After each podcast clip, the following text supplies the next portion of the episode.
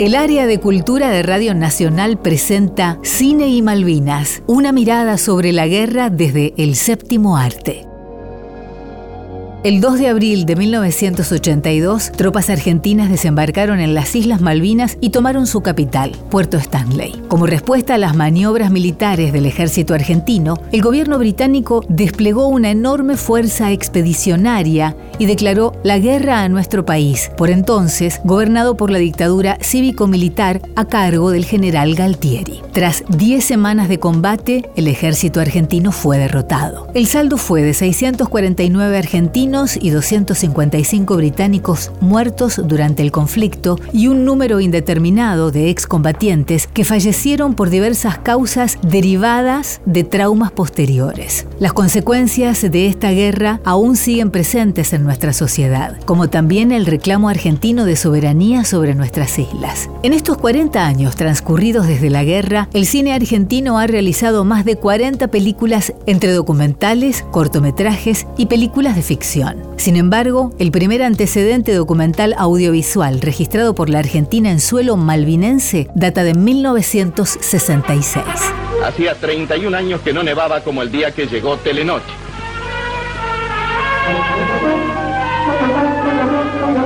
En Stanley, la poderosa Falkland Island Company que controla casi todas las actividades comerciales de las islas. Nuestras Islas Malvinas fue un informe documental para la televisión y estuvo a cargo del realizador Raimundo Gleiser, quien sería luego detenido y desaparecido por la dictadura en Buenos Aires el 27 de mayo de 1976. Esta bandera se ve desde la ventana de Willie May. Willie, que alojó en su casa al camarógrafo de Telenoche porque el hotel estaba lleno. Junta Turba, el combustible de Malvinas. Este trabajo, realizado en 16 milímetros, es uno de los pocos registros audiovisuales que se conocen públicamente previos a la guerra y que muestra cómo era la vida de los habitantes de las Islas Malvinas en aquellos años, así como su geografía. Yo ahí me di cuenta realmente fui traicionado, ¿no?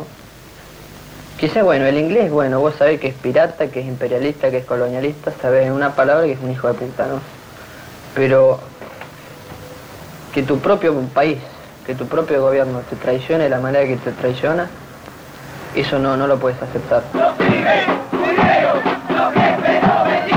Jorge Denti fue compañero de Raimundo Gleiser en el grupo Cine de la Base. Exiliado tras el secuestro y desaparición de Gleiser en México, fue el primero que tras la vuelta de la democracia filmó un documental sobre la guerra. Siempre reclamamos el derecho del pueblo argentino sobre las Islas Malvinas no por un romanticismo o un idealismo vacío, sino por una realidad histórica, jurídica y geográfica. Malvinas, Historia de Traiciones, se estrenó en 1984. Ahí se ven testimonios de excombatientes, referentes de derechos humanos y utiliza a la vez parte del material registrado por Gleiser en su informe para televisión.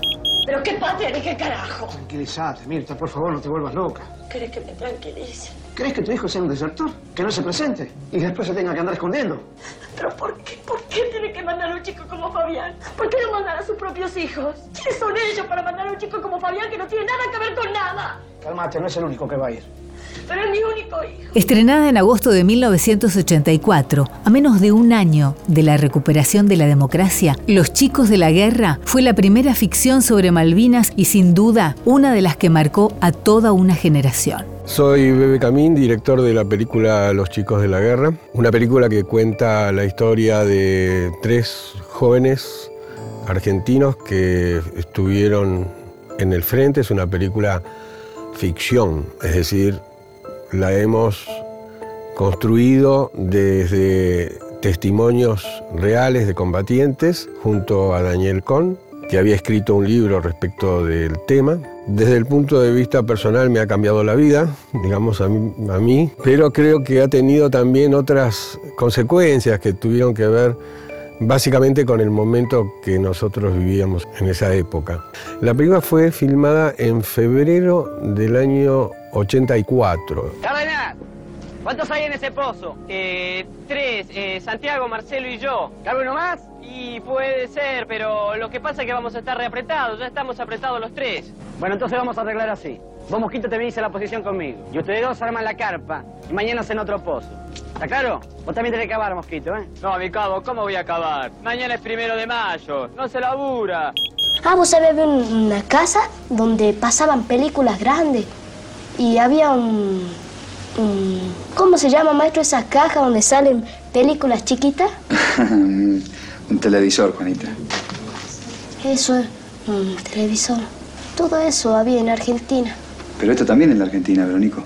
¿Y por qué aquí no hay nada de eso, maestro? Basada en una novela de Fortunato Ramos, La deuda interna fue dirigida por Miguel Pereira y protagonizada por Juan José Camero. Se estrenó en 1988 y cuenta la historia de un maestro rural, el propio Ramos, quien entabla una relación amistosa con un grupo de alumnos, uno de los cuales es convocado para integrar la tripulación del Ara General Belgrano. Miguel Pereira cuenta sobre el rodaje. Todo lo que pasó en esa película fue realmente increíble. Increíble, era como que estábamos imbuidos del espíritu de la Pachamama, porque las cosas que nos, pasaran, nos pasaron ahí fueron increíbles. En medio del rodaje, que estábamos en el pequeño pueblito de Chorcán, a 4.000 metros de altura, una noche uno de los muchachos sintonizando la radio escucha unas noticias de Buenos Aires que había un levantamiento cara pintada. Temíamos que se iba a producir un golpe militar nuevamente. O sea, la realidad nos estaba haciendo lo mismo que estábamos representando en la película. Y tuvimos que decidir en asamblea en ese momento qué hacer si se producía un golpe militar. La película fue premiada en nuestro país en 1989 con el Cóndor de Plata a Mejor Película y ganó el Oso de Plata en el Festival de Berlín ese año. Al cumplirse los primeros 10 años de la guerra en 1992, Inglaterra va a realizar una película de ficción producida por la BBC para contar su versión de la historia y cómo fue el inicio del conflicto bélico según el Reino Unido. An Ungentlemanly Act un gesto descortés. Es una ficción basada en las primeras 36 horas después de la recuperación de las Islas Malvinas por parte de la Argentina, conocida como Operación Rosario.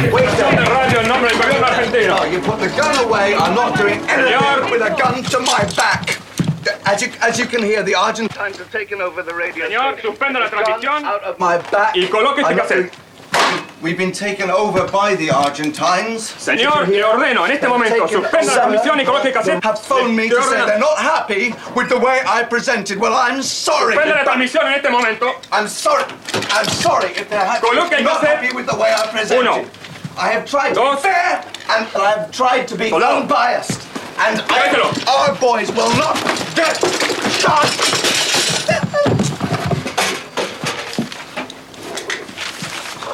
En nombre de las Fuerzas Armadas Argentinas, hemos tomado... Sir. En nuestro país, durante la década del 90 y sobre todo tras la sanción en 1994 de la ley de cine, las producciones locales crecieron exponencialmente. En 1995, un joven director recién recibido de la Escuela Nacional de Realización Cinematográfica realiza su primera producción. Bruno Stañaro, quien poco después sería codirector de Pizza Birra Faso y que con los años se convertiría en uno de los referentes del nuevo cine argentino, dirige este cortometraje. Narra la historia de un grupo de soldados que después de un mes de haber terminado la guerra de Malvinas, siguen en la isla sin saberlo. La vida está llena de humor, aún en las situaciones más tremendas y, y- acuciantes que puedas vivir. Siento que el humor es una vía de escape permanente, digamos, es muy humano el humor. Y creo que viene por ahí, digamos, creo que, que- que- que viene por ese lado, pero sí, yo lo siento como algo que, que es absolutamente propio y, y está en cada una de las cosas que hice, digamos. Cuenta con la actuación de Diego Reinhold y Claudio Risi haciendo sus primeras incursiones en la pantalla grande. Señor. Establezcame contacto con el enemigo. Sí, señor. Okay, I want to know what you are fucking doing in the land, little bastard. Solo estoy paseando mi rebaño. Señor, dice que solo está paseando su rebaño. Eso ya lo veo, pichón. ¿Por qué no le preguntás si no sabe que estamos en guerra? Sí, señor. Okay, do you fucking know we are in fucking war, little bastard? Guerra. La guerra terminó. Terminó. War is over. Señor, dice que war is over. La guerra terminó. Is over. War is over las pelotas, viejo. ¿Quién te cree que sos vos? John Lennon. A ver, alguien que está aquí a este viejo. Que seguimos viaje. La primera coproducción argentino-británica sobre Malvinas se estrenó en 1996. Hundan al Belgrano fue dirigida por Federico Urioste y tuvo una importante repercusión local. Feliz, orgullosa. La emoción más grande que tuve esta mañana fue cuando vi que habíamos tomado otra vez las Malvinas. Sobre lo que está ocurriendo me parece perfecto, pero no sé las consecuencias que va a tener esto. El plan del régimen militar se reduce a la ocupación temporaria de las islas y el retiro inmediato de las tropas para promover la intervención de las Naciones Unidas y forzar a Gran Bretaña a sentarse a la mesa de negociaciones.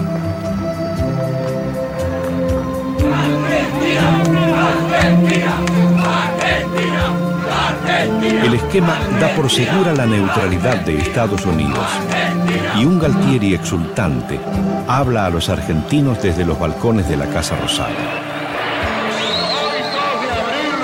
Hemos comenzado con la actitud de recuperar las Malvinas y ya la bandera argentina. Líderes y representantes de los principales partidos políticos y del sindicalismo manifiestan su adhesión. El documental es una exhaustiva investigación sobre uno de los hechos más dolorosos de la guerra, el hundimiento por parte del ejército británico del buque insignia de la Armada Argentina fuera de la zona de exclusión. Aproximadamente a las 16 horas del día 2 y escoltado por dos destructores, el crucero General Belgrano navega en dirección al continente.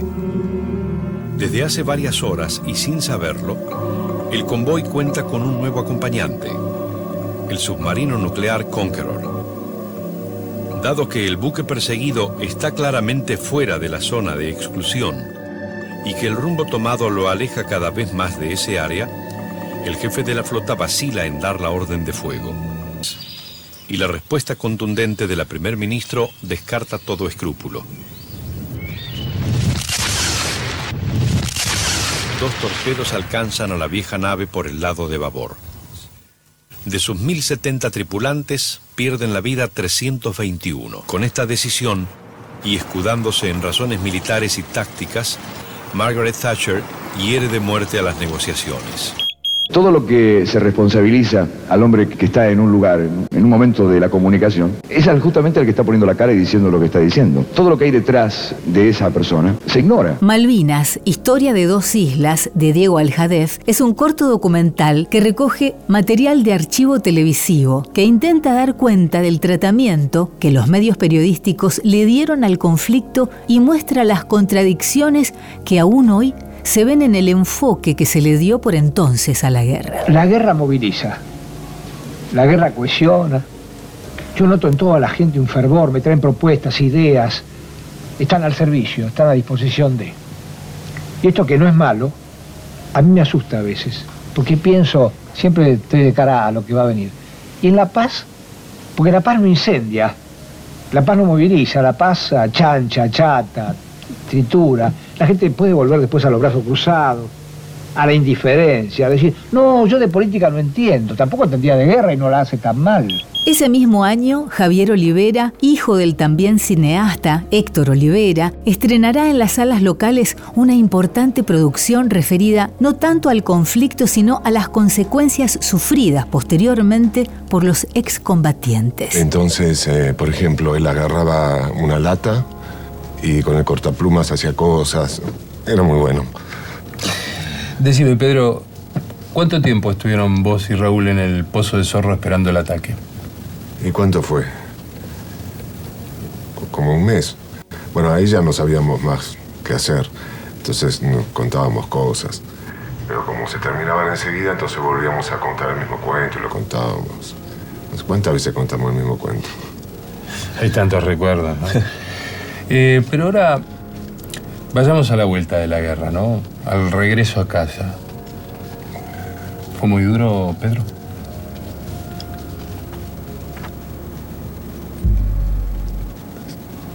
Sí. Cuando volviste, ¿qué pasó? No sé, ¿pudiste hablar con los padres de Raúl? No, no pude. ¿Por qué? ¿Te costaba enfrentarlos? Sí. Ir, contarles lo que pasó, cómo pasó. El visitante, protagonizada por Julio Chávez, será uno de los más crudos reflejos de las heridas que la guerra abrió en la sociedad argentina. El guion, escrito en colaboración con José Pablo Feynman, cuenta la historia de Pedro, excombatiente de la Guerra de las Malvinas, al que se le aparece el espíritu de Raúl, su compañero de trinchera muerto, y le pide prestado el cuerpo. A ver, vos decís que este amigo tuyo volvió y quiere, bueno, quiere hacer lo que vos decís que quiere. Claro, como el pobre chico no tiene cuerpo, tiene que meterse en el tuyo y si vos lo haces, lo hace él. ¿Es así? Es un favor que me pide. Y quiere hacerlo con Telma. Él te lo dijo así. Quiero hacerlo con Telma. Sí, me dijo, lo quiero hacer con Telma. Con Telma lo quiero hacer. Así me dijo. Inaugurado el siglo XXI, se estrena Faklan, una película clandestina, del director José Luis Márquez, una película filmada clandestinamente en las islas. Con una historia ficcionada y polémica, fue parte del Dogma 95, fundado por el danés Lars von Trier. Este movimiento respondía a ciertas premisas, algunas de las cuales fueron rodar en locaciones reales, filmar con cámara en mano y captar el sonido solo de manera directa. Su protagonista, Fabián Stratas, cuenta cómo fue esa aventura. Es una película que se filmó en diciembre, es la historia de un argentino que tiene una teoría que se pueden reconquistar las Islas Malvinas, embarazando kelpers y apostando que de acá a 40, 50 años nazcan más argentinos que malvinenses en las islas y se autodeterminen como argentinos, que es lo que quieren un poco los isleños, la autodeterminación. Ellos no quieren ni ser argentinos, ni que Argentina les diga que la soberanía es argentina, ni que los ingleses les digan son ingleses. Ellos quieren autodeterminarse y ellos en este momento están decidiendo ser ingleses. Y esta teoría es un poco hacer el amor y no la guerra. Shush! ¡Hey! It's a quiet town. You gotta be quiet at night. Teach me, teach me how to speak uh, with a Falkland accent. We live here in the Falklands. Falklands. Falklands. We live in the Falklands. Falklands. Falklands. Um. Like folk. Falklands. What? Falklands. Fal- how, how do you say? You call it Malvinas, though, don't you? Malvinas. Malvinas. Malvinas. Malvinas Argentinas. Malvinas. Malvinas Argentinas. Malvinas. No. Malvinas Argentinas. Malvinas Argentinas. Malvina Pastorino. Malvina Pastorino. Marcelo Tinelli. Marcelo Tinelli. Pipo Mancera. People Mancera. Oh, look, look, look, look. Oh, it's one I oh, look. That's nice. Look at me. Look very beautiful tonight. Why? Yeah. Why?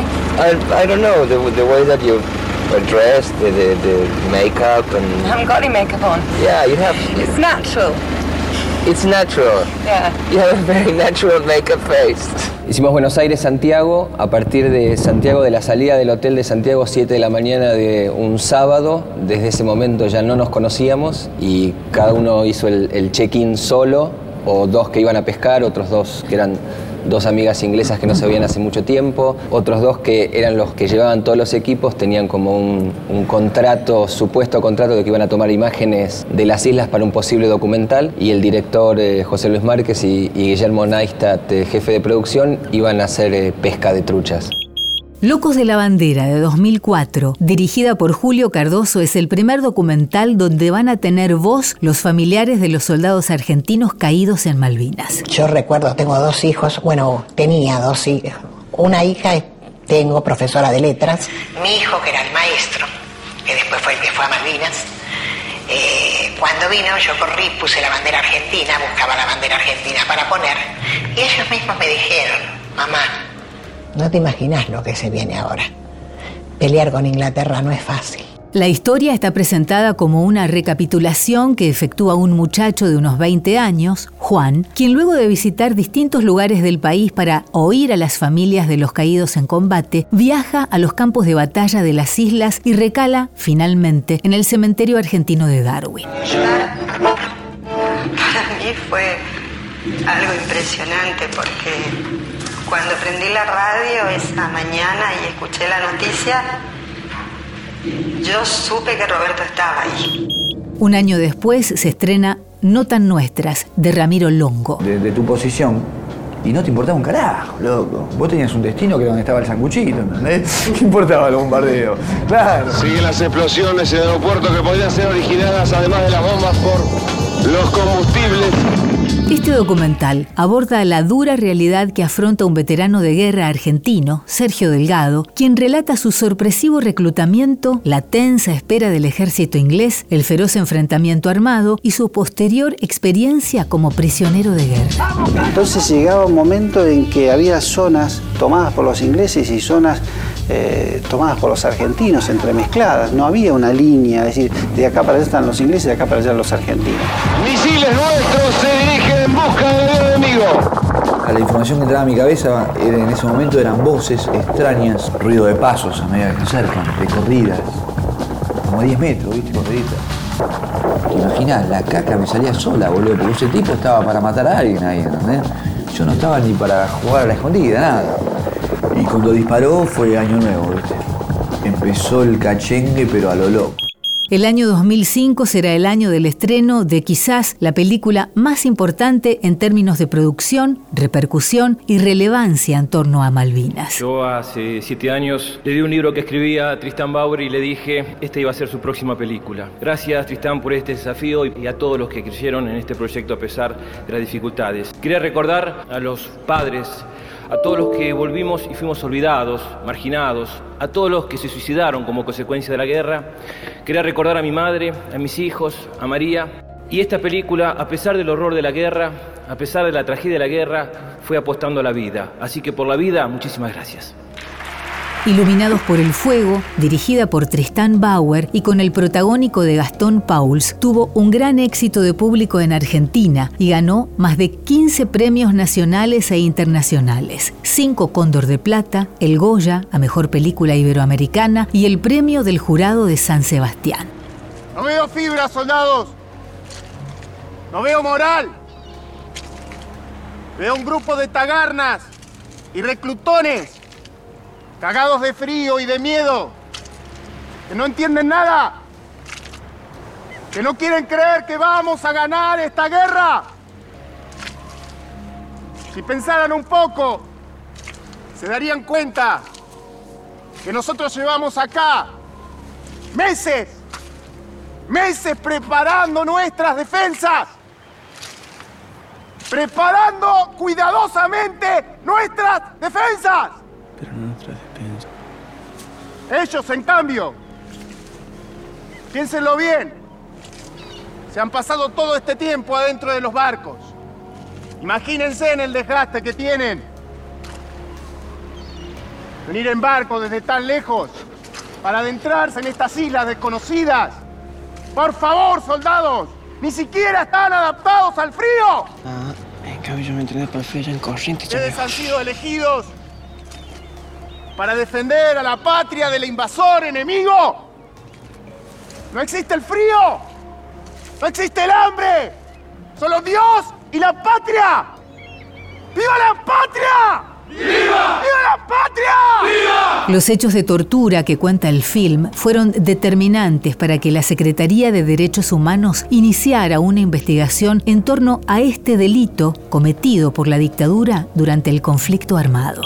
Otro documental, estrenado ese mismo año, acerca de la manipulación de la guerra por parte de los medios hegemónicos fue Estamos ganando, periodismo y censura en la guerra de Malvinas, de Roberto Persano y Elena Siganda. Muchas capitales del mundo siguen este fenómeno llamado argentinos peleando con estupor. En el gran engaño informativo que supuso toda la operación Malvinas, y de la cual nosotros fuimos parte, indudablemente, eh, Esto no pudo haber ocurrido, como digo, si eh, eh, todas las empresas periodísticas no hubieran sido cómplices este, de- del gobierno militar. Eso está claro. Creo que no hubo, no nadie lo hizo por miedo. Yo creo que no es que eh, a, a Gómez Fuentes o a, los que fueran le dijeron, bueno, o dice que estamos ganando o lo fusilamos, sino que había, había una corriente eh, auténtica de, de patrioterismo, si usted quiere llamarlo. El recorrido del cine argentino va a seguir la búsqueda de historias no contadas con películas como Desobediencia de vida. La derrota que sufrimos y todo eso produjo en mí un, un estado de no querer permanecer más dentro de la fuerza. El documental de Victoria Reale, estrenado en 2008, cuenta la historia del piloto británico de Sea Harrier, Jeff Glover, capturado por soldados argentinos, y del médico militar que le hizo las primeras curaciones, el doctor Luis Reale, padre de la Una vez que se encontraba estabilizado el piloto inglés, me dirijo a la compañía de comunicaciones, donde entablo una comunicación con el comando de la brigada, donde informo que se encontraba un piloto inglés herido en la compañía de Sanidad 3. La búsqueda de identidad de los caídos en Malvinas, enterrados en el cementerio de Darwin, también dará a luz diversas historias. Héroe Corriente de Miguel Monforte, estrenado en 2017, documenta la enorme tarea encarada por el ex soldado Julio Aro. Mi nombre es Julio Rodolfo Aro, nací el 7 de septiembre de 1961 en la localidad de Mercedes, provincia de Buenos Aires. El Comité Internacional de la Cruz Roja inicia las tareas de identificación de los soldados argentinos caídos hace 35 años en el conflicto bélico entre Argentina y Reino Unido, que yacen enterrados en el cementerio de Darwin, en las Islas Malvinas. Está previsto examinar las 123 tumbas marcadas con la inscripción Soldado argentino solo conocido por Dios. Su acción humanitaria genera una gran esperanza en las familias de los caídos, que esperan finalmente poder cerrar sus duelos con la identificación de los restos de sus seres queridos. La ficción Soldado Argentino Solo Conocido por Dios de Rodrigo Fernández Engler. Con Soldado Argentino eh, hicimos una película ya de industria más grande y tratando de contar eh, una historia distinta a todas las historias que se habían venido contando sobre Malvinas. Es una película que está basada en hechos reales, concretamente en dos historias que ocurrieron sobre Malvinas y bueno, tiene efectos especiales, escenación, escenas de combate, una historia de amor, pero por sobre todas las cosas busca de alguna manera reivindicar al combatiente, a la persona que fue a luchar a Malvinas independientemente de la cuestión ideológica o política que, que se vivía en la época. Ganadora del 31 Festival Internacional de Cine de Mar del Plata, sección Panorama de Cine Argentino, va a ser una gran producción de cine bélico. Comencé mi investigación por una columna que leí en un diario de Buenos Aires. Esa nota hablaba sobre un soldado argentino que había sido enterrado en Darwin, que los soldados ingleses lo llamaron Pedro. ¿Y qué quiere lograr? Que la tumba lleve su nombre y que lo reconozcan como un héroe. Mira, en todos estos años, a nadie de ningún gobierno le interesó reconocer los cuerpos que estaban sin nombre nada. Sin duda, el duelo de las familias de los excombatientes es una temática que sigue vigente. Así da cuenta de esto el documental Buenas noches Malvinas de Ana Fraile y Lucas Escabino del año 2020. Mi hermano Fabián, como siempre, se portaba mal en la colimba. Tendría que haber salido en noviembre y era abril y todavía seguía ahí. No sabíamos que iban a Malvinas, ni los chicos sabían que iban a Malvinas. Sabían que los movilizaban. Y yo sentí que lo había mandado yo. El director de la radio nos facilita un espacio radial. Yo tenía la ilusión que nos estaban escuchando, todos. No era así, pero es muy linda la ilusión. Sí recuerdo un momento muy difícil que me parece que fue una de las pocas veces que yo lloré. Me tengo que preparar que no lo veo más, que se va a morir. La participación de las mujeres en la Guerra de Malvinas llega al cine con el documental Nosotras estuvimos, de Federico Estrifeso, estrenado en 2021. Ser veterano de guerra implica haber participado de una u otra manera en un conflicto, en este caso el conflicto del Atlántico Sur llamado Guerra de Malvinas.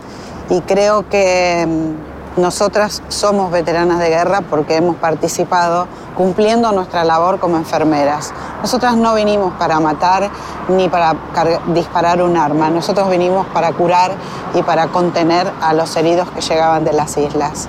Creo que eso es suficiente para entender que somos veteranas de guerra. En reconocimiento a las 14 enfermeras de la Fuerza Aérea que durante la guerra de Malvina atendieron heridos en el Hospital Reubicable No Zonal de Comodoro Rivadavia. Este recorrido da cuenta de algunos de los más de 40 trabajos realizados por el cine en torno a nuestras Islas Malvinas, la lucha de la soberanía por nuestro territorio y las consecuencias de la guerra de 1982 seguirán dando muchas más historias para contar. Cine y Malvinas, una mirada sobre la guerra desde el séptimo arte. Guión Valeria Roig. Locución Silvia Marucho. Producción Leo Acevedo y Fran Aquino. Edición Ignacio Guglielmi y Leo Sangari. Fue una producción del Área de Cultura de Radio Nacional para Nacional Podcast.